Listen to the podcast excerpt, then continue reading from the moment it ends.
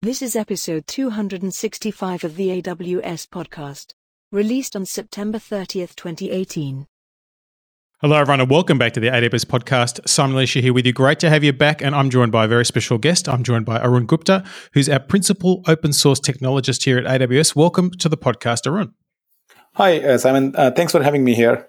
Great for you to be able to join us because uh, I know that the things that you're going to speak to us about today are of interest to a wide range of our listeners. But maybe first tell us, uh, before we dive into the wonderful world of containers and all, all that good stuff, your role in, in, Amazon is a really interesting one. So maybe give us a bit of a, a framework of what you do. Yeah, I'm part of the open source team uh, that was created by uh, Adrian Cockcroft, you know, about two years ago, um, little around two years ago. Uh, Adrian came to Amazon uh, he's a VP of uh, cloud architecture and strategy. And so one of the things he's helping out is with the open source part of it. So uh, he has started building a team around open source, and I'm one of the technologists in the team. My role particularly is focused around serverless and containers. Those are the two areas that I focus on the open source side of it. Now there are similarly other technologies. You know, one of them focusing on the um, internal uh, communities that are around open source at Amazon. One of them focuses around AI, machine learning. There is one person around content, one person around foundations, one person around events.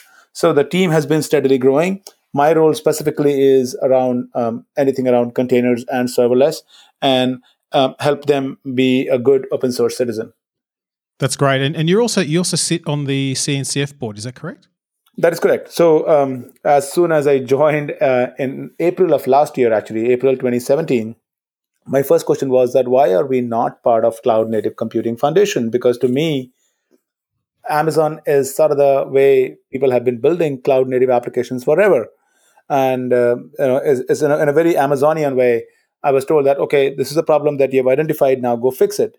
So last year august uh, um, in 2017 we joined cloud native computing foundation as a platinum member as a platinum member that also gives us a board seat. So uh, Adrian and myself, uh, we sit on the board of CNCF. So yeah, I help out with the CNCF responsibilities as well. That's great, and uh, I guess the, the, the reason for the chat today is we really want to to dive in on what some of the options are for customers who are looking to run containers on AWS because as with all things in IT, whenever we come up with a new way of doing things, we provide about six or seven different options uh, because one standard is never enough for us. And so uh, there are lots of choices for customers to deploy and manage containers in many different ways on AWS. So, so let's maybe take a bit of a potted tour. And I think um, we'll kind of skip the fact that if you just want to build your own from scratch using uh, whatever tooling you want on EC2, of course you can. But AWS offers a lot of managed services for customers to use. So, so maybe let's let's walk through that. Maybe let's touch on uh, on ECS first, and uh, just give a quick background on that before we, move through the options. Yeah, absolutely. Now, um, as you said rightly, um, we of course provide the basic primitive of EC2, so customers can bring whatever framework they want to run on EC2, and a lot of customers have been running it that way. But in 2014 reInvent know, this is when Docker was super hot. You know, it was a new thing, new technology. Um, customers were trying to run Docker at scale.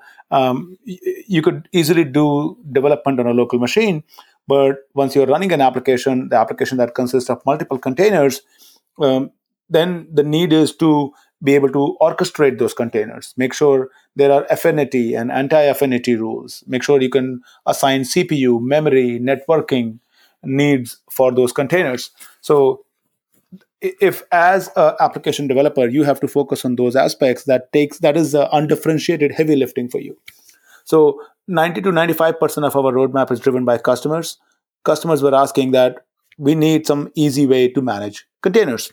And so in 2014 of reinvent we announced ecs and uh, since then ecs has been extremely popular. So what is ecs essentially you go to the aws console or using cli you can create a ecs cluster what that gives you is a control plane essentially, and it's a highly multi-tenant control plane uh, shared by you know multiple uh, customers.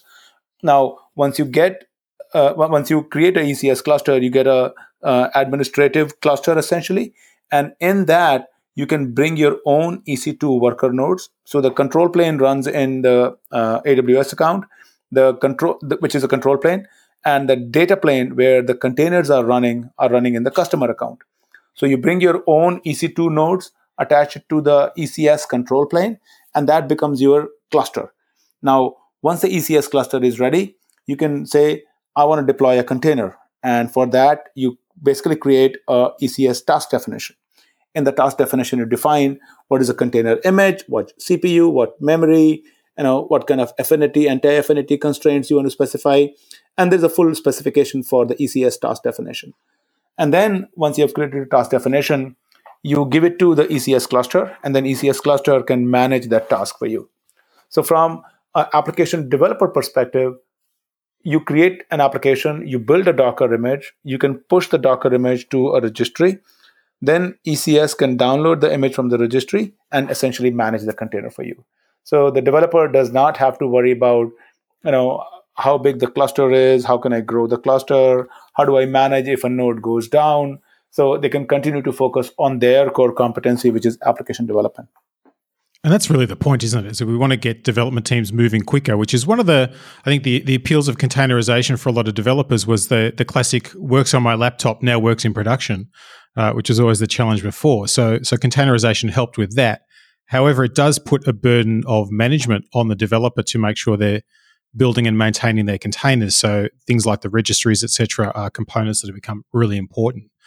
But then I guess you know, ECS was was was being used for a while by customers, and they gave us lots of feedback on on ECS, and we've improved that a lot. But also, then we released AWS Fargate. So where does where does Fargate fit? How do, how does it work? How does it solve customer problems? Yeah, um, ECS, you know, um, in in a in a ECS way, you create a ECS cluster, then you bring your own EC2 worker nodes. So um, that's sort of the EC2 mode of uh, ECS, essentially, as we call it as. Now, ECS is extremely popular. Uh, um, we customers launch hundreds of millions of containers every week on ECS, and we have seen really uh, amazing amount of growth uh, in ECS customer base. So that is all good. But if you think about from an application developer perspective, cluster is a relic of your physical infrastructure Now, because this is how we have grown up that, okay, I'm going to spawn a bunch of VMs and now I'm going to cre- set up you know, an orchestration engine on that. And now I'm going to deploy my containers on that. But if you truly think about it, should the customer even be caring about it? And once again, I'll go back to what I said earlier. We listen to customer feedback. You know, we always you know, innovate on customers' behalf. So Fargate is a technology that allows you to not worry about managing your cluster, scaling your cluster, you know, upgrading or patching your EC2 nodes. You create a container or you, you build a Docker image, you pass that Docker image and you say, here is an ECS cluster that is running. And in this case, for a Fargate mode, ECS cluster is purely for administrative purposes. You don't have to bring any EC2 nodes. So you just create an administrative boundary for the cluster. And to that cluster, then you can say, here go, take my task and run this task in a Fargate mode. Now, one of the big advantages over here is once you have created a Docker image, you can go either the EC2 route or the Fargate route because the tasks are quite compatible. There are very minor changes required, you know, um, from going from one to other. So you can really, you can truly create one ECS cluster, have your EC2 nodes be part of it, and then when you're creating your task definition, as part of the task definition, you can say, run it this in the EC2 mode or run this into the Fargate mode, or you can even specify that as a CLI option. So you really allow you to build a heterogeneous cluster. And um, eventually we are hoping that, you know, the goal is everybody would move to the Fargate mode where they don't think about the cluster at all. I think it's a, it's a really interesting proposition when you think about it. It's it's sort of like unlearning what we're used to. Like you said, we're used to sort of okay, I need to to set up a cluster. Well, why? You know, we don't need to set up a cluster anymore. I know the first time I used Fargate, I was like, oh, I see now. it's like there are all these things I was doing that I don't need to do anymore, and I think that's where customers can get moving more quickly and spend even less time on on that management that tends to be time consuming but not value adding. And that's really where where Fargate sort of uh, adds a lot of value. Exactly. And in, in a very typical Amazon language, we call that as an undifferentiated heavy lifting. You know, the customer should not really care about it. Their goal is to build an application, run it, scale it, and uh, let somebody else take care of you know all the due diligence you know or the, all the hard work behind. For sure, for sure. And so, looking at the the, the container landscape in, in general, I mean, it's been a pretty amazing ride over the last sort of five plus years of, of containers moving from uh, you know the old style of containers we were used to to obviously the popularity of Docker, then the focus on orchestration, and obviously Kubernetes has been hugely successful amongst a lot of customers in terms of a, a choice they make of how to run and orchestrate their container farms. And I know that a lot of customers are sort of at the point of saying, well, you know, we, we really like using Kubernetes, but again, we'd really like not to manage it. Uh, AWS, can you help? So tell us about uh, the solution there for customers. Yeah. Um, now, last year, December, there was a survey released by CNCF, and that survey said 57% of Kubernetes runs on AWS. And that is even before we announced, you know, EKS actually, you know, or EKS was generally available.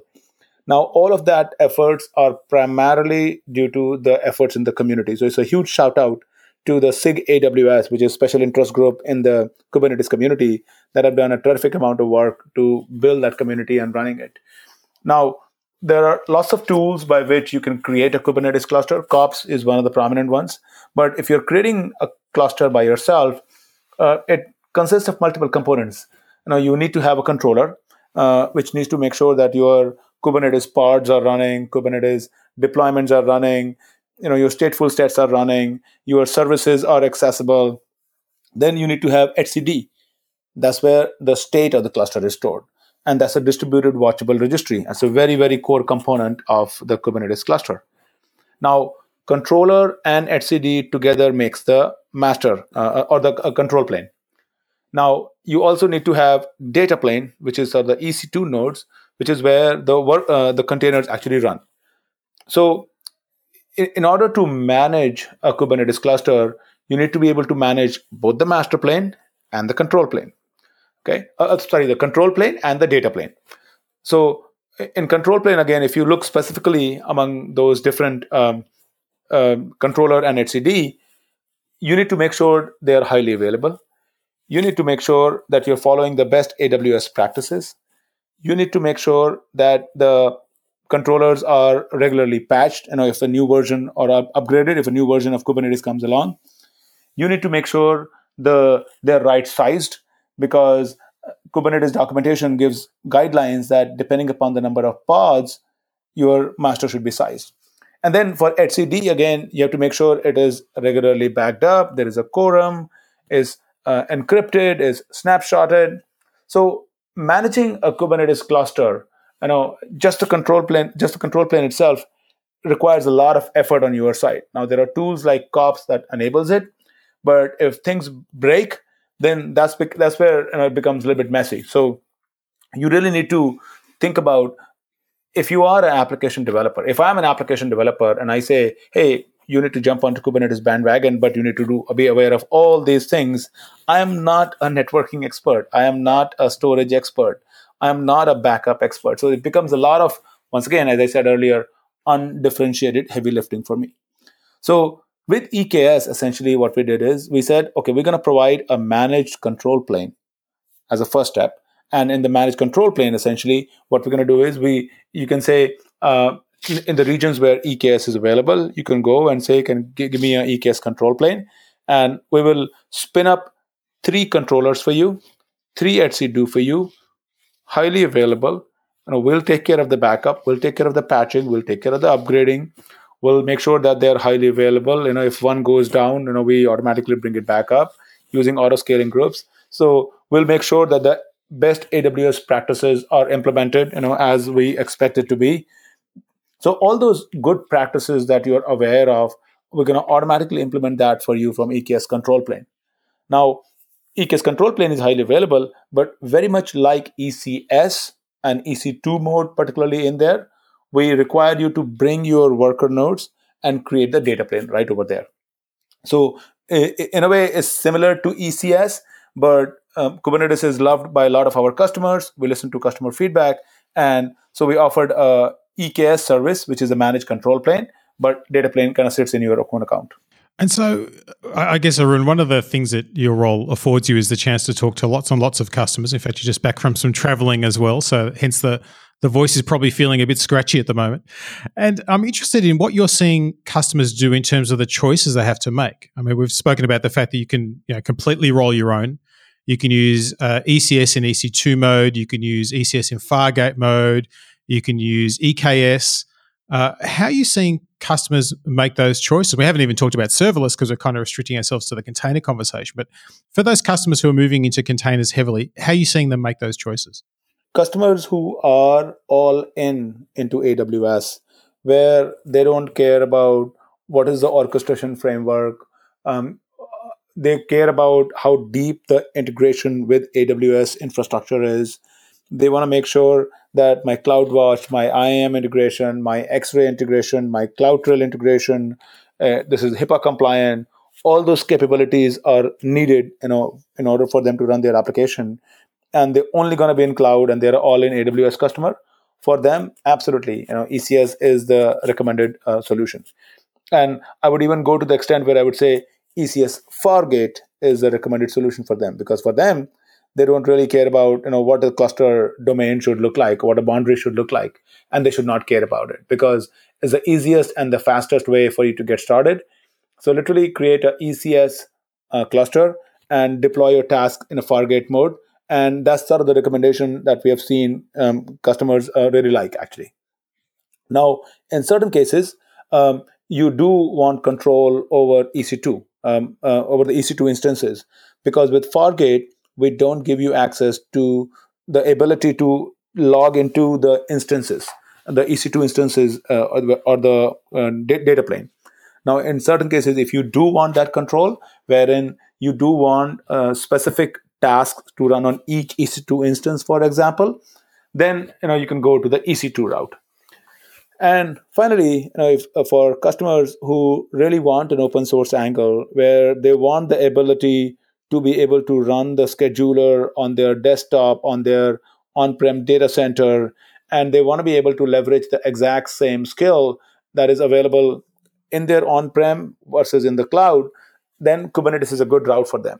Um, now, with EKS, certainly, um, one of the core tenets of EKS is 100% upstream compatibility. As a matter of fact, EKS is CNCF uh, certified um, um distribution uh, the current release is 1.10.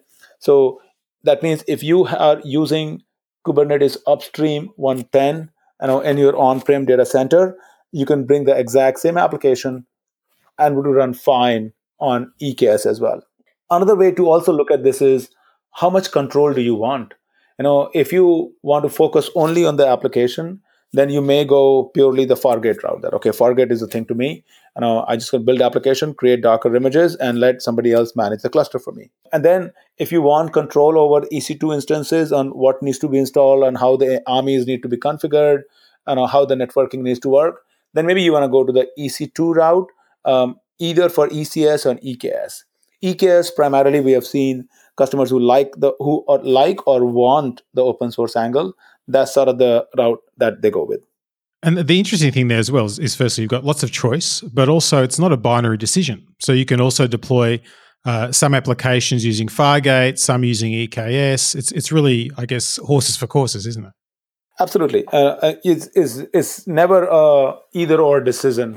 You know, I don't see a reason why a customer, and we we have customers that are doing ECS on EC2 mode and Fargate mode but I don't see a reason why we can't have customers deploying ECS and EKS, you know, in the same organization. As a matter of fact.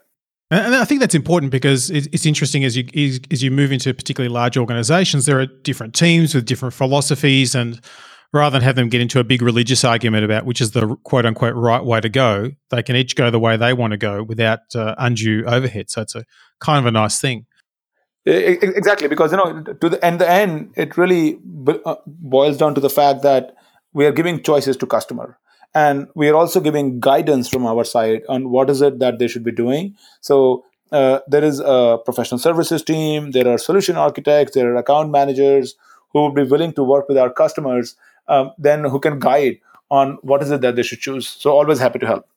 For sure, for sure. And there's there's another service related to containers that we haven't really dove into because it's kind of um, not as glamorous, but really, really important. So if you're in an organization and you're using containers, you're going to find pretty fast that you have lots and lots of them and you rely upon them and they have to be there and you need somewhere to put them. And that's where Amazon Elastic Container Registry or ECR fits in, doesn't it? Correct. Yeah. So, I mean, the way, if you look at the container services landscape, at the very top layer, there will be management. Uh, and in terms of management, we look at ECS and EKS. Then we look at it, you know, where these data planes for these managed services are hosted. Then you look at EC2 and Fargate are the two potential modes. By the way, ECS on EC2 and Fargate is already available since last reInvent. And EKS was announced on EC2 mode, and we are already working on EKS and Fargate mode essentially in the future. So the third layer in that sense, management first layer, hosting second layer, the third layer is sort of the image registry. And that's where the Amazon Elastic Container Registry kind of kicks in. And the, the, the good part about this is, again, this is fully managed, secure. Uh, it provides all the abilities that we are aware of from Amazon. So, like security, reliability, high availability. You know, you don't need to worry about I'm going to host the registry on my laptop, and if my laptop goes down, then the whole thing goes down. It's hosted and managed by Amazon for you in the cloud. Yeah, it's a very, very powerful capability, and one of those fundamental services that you kind of uh, start to rely on without realizing that you need it, but uh, it, it is important. Now, let's get back to, I guess, the community aspect. And I know that uh, Amazon's become very uh, much more visible in what it's doing around the open source community. Uh, and particularly around the, the CNCF work. I think uh, recently we had a CNI plugin that was done. Do you want to maybe talk about that, and then we'll talk about some of the other things that are going on? Yeah. Um, now, when EKS was launched, you know, there are four core tenets. You know, the way we build the service. The first core tenet is we want it to be a platform for enterprises to run production grade workloads. And that's that's what our customers do. And some of the biggest enterprises in the world are Amazon customers. And so that's what we are used to. The second core tenet is to uh, provide a native and upstream Kubernetes experience. Uh, that means we're not going to fork Kubernetes. We're not going to provide maintain an internal branch. So if you're used to the Kubernetes experience, like 110 in this case, um, then will provide the exact same experience. So same manifest would work on your on-prem data center, on your laptop, and EKS if they're all 110. The third core tenet is really about the seamless integration uh, with different AWS services, and we kind of touched upon them somewhat a little bit. Uh, it really eliminates the undifferentiated heavy lifting for you, so you don't have to be worried about it. You can use it if you want to, but you don't have to. And then the last part really is where I get very excited is where the team is going to actively contribute to the Kubernetes upstream project. So if you see out of the four tenets, two are heavily focused on open source aspect of it. So um, when we released EKS, you know, when EKS went GA, now EKS of course is Kubernetes managed Kubernetes service, and the way networking works in Kubernetes is using CNI, or container networking interface. Now, there are lots of CNI plugins. What we did is we built our own CNI plugin that provides you first class VPC networking um, across different containers. What that means is uh, we created a CNI plugin. It is available on GitHub. Anybody can use that CNI plugin and create their own version of EKS, so to say, you know, and so that they can u- take that CNI plugin, take the upstream Kubernetes, plug it into upstream Kubernetes, and create you know, their own um, uh, uh, version uh, of Kubernetes cluster. The key part is it gives you first-class VPC networking. You know, each pod is given an IP address from the VPC network space, and the pods are able to communicate with each other. So the open source experience is absolutely an important part of what EKS team is about. And what are some of the things that uh, that you can share with us that are underway uh, from an open source community perspective? Where, where's the focus going? Yeah, there are uh, several uh, new projects uh, that are starting. Now, the way work is done in the Kubernetes community is in SIGs or special interest groups. So there is a SIG for AWS, and there are similarly SIGs for other cloud providers and uh, other aspects of Kubernetes as well. Now, SIG AWS particularly is um, co-led by uh, Bob Wise, who's a GM for EKS service. Justin Santa Barbara, Kris Nova, these are again some of the stalwarts in the Kubernetes community, and they have been leading this SIG for a while as well. Now, some of the projects, you know, what we have done is we have organized some of the projects as sub projects of SIG. The very first one is IAM credentials to authenticate. If you look at kubectl, which is sort of the way you talk to a Kubernetes cluster, by default, you know it just looks at your kube config file which has your certificate key value etc and then it authenticates with the cluster. Now amazon customers are used to iam roles to authenticate to a cluster. So this um, uh, aws iam authenticator now allows you to authenticate to a kubernetes cluster using iam credentials. It's a sub project and it's a if you go to github.com slash kubernetes dash sigs you'll see a aws-iam-authenticator subproject over there. Similarly, we have moved uh, AWS ALB ingress controller. Um, now, in Kubernetes, you provide uh, integration for uh, ELB by default.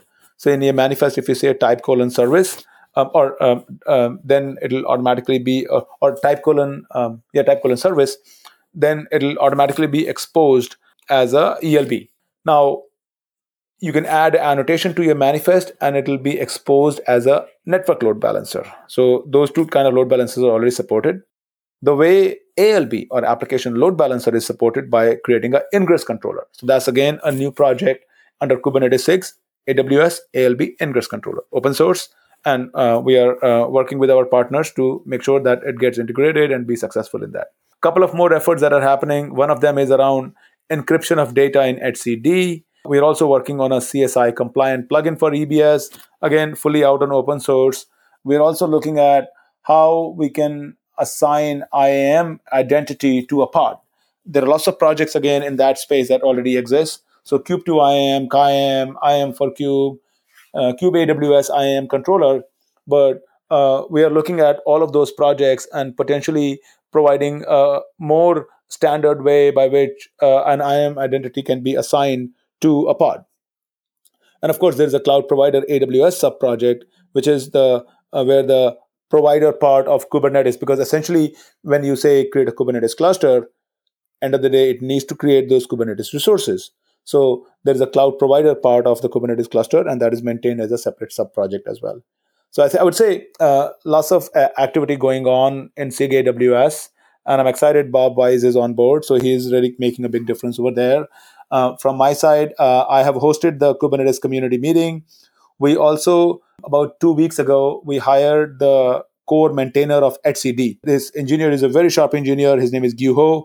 And um, the funny part is, Monday he joined, and Tuesday he made a presentation to the CNCF Technical Oversight Committee to propose etcd as a project to uh, CNCF as a contribution to CNCF. So that's pretty cool. Now we are hoping that under Amazon's name, uh, we will be able to contribute etcd as a project to TOC and then continue to collaborate on that.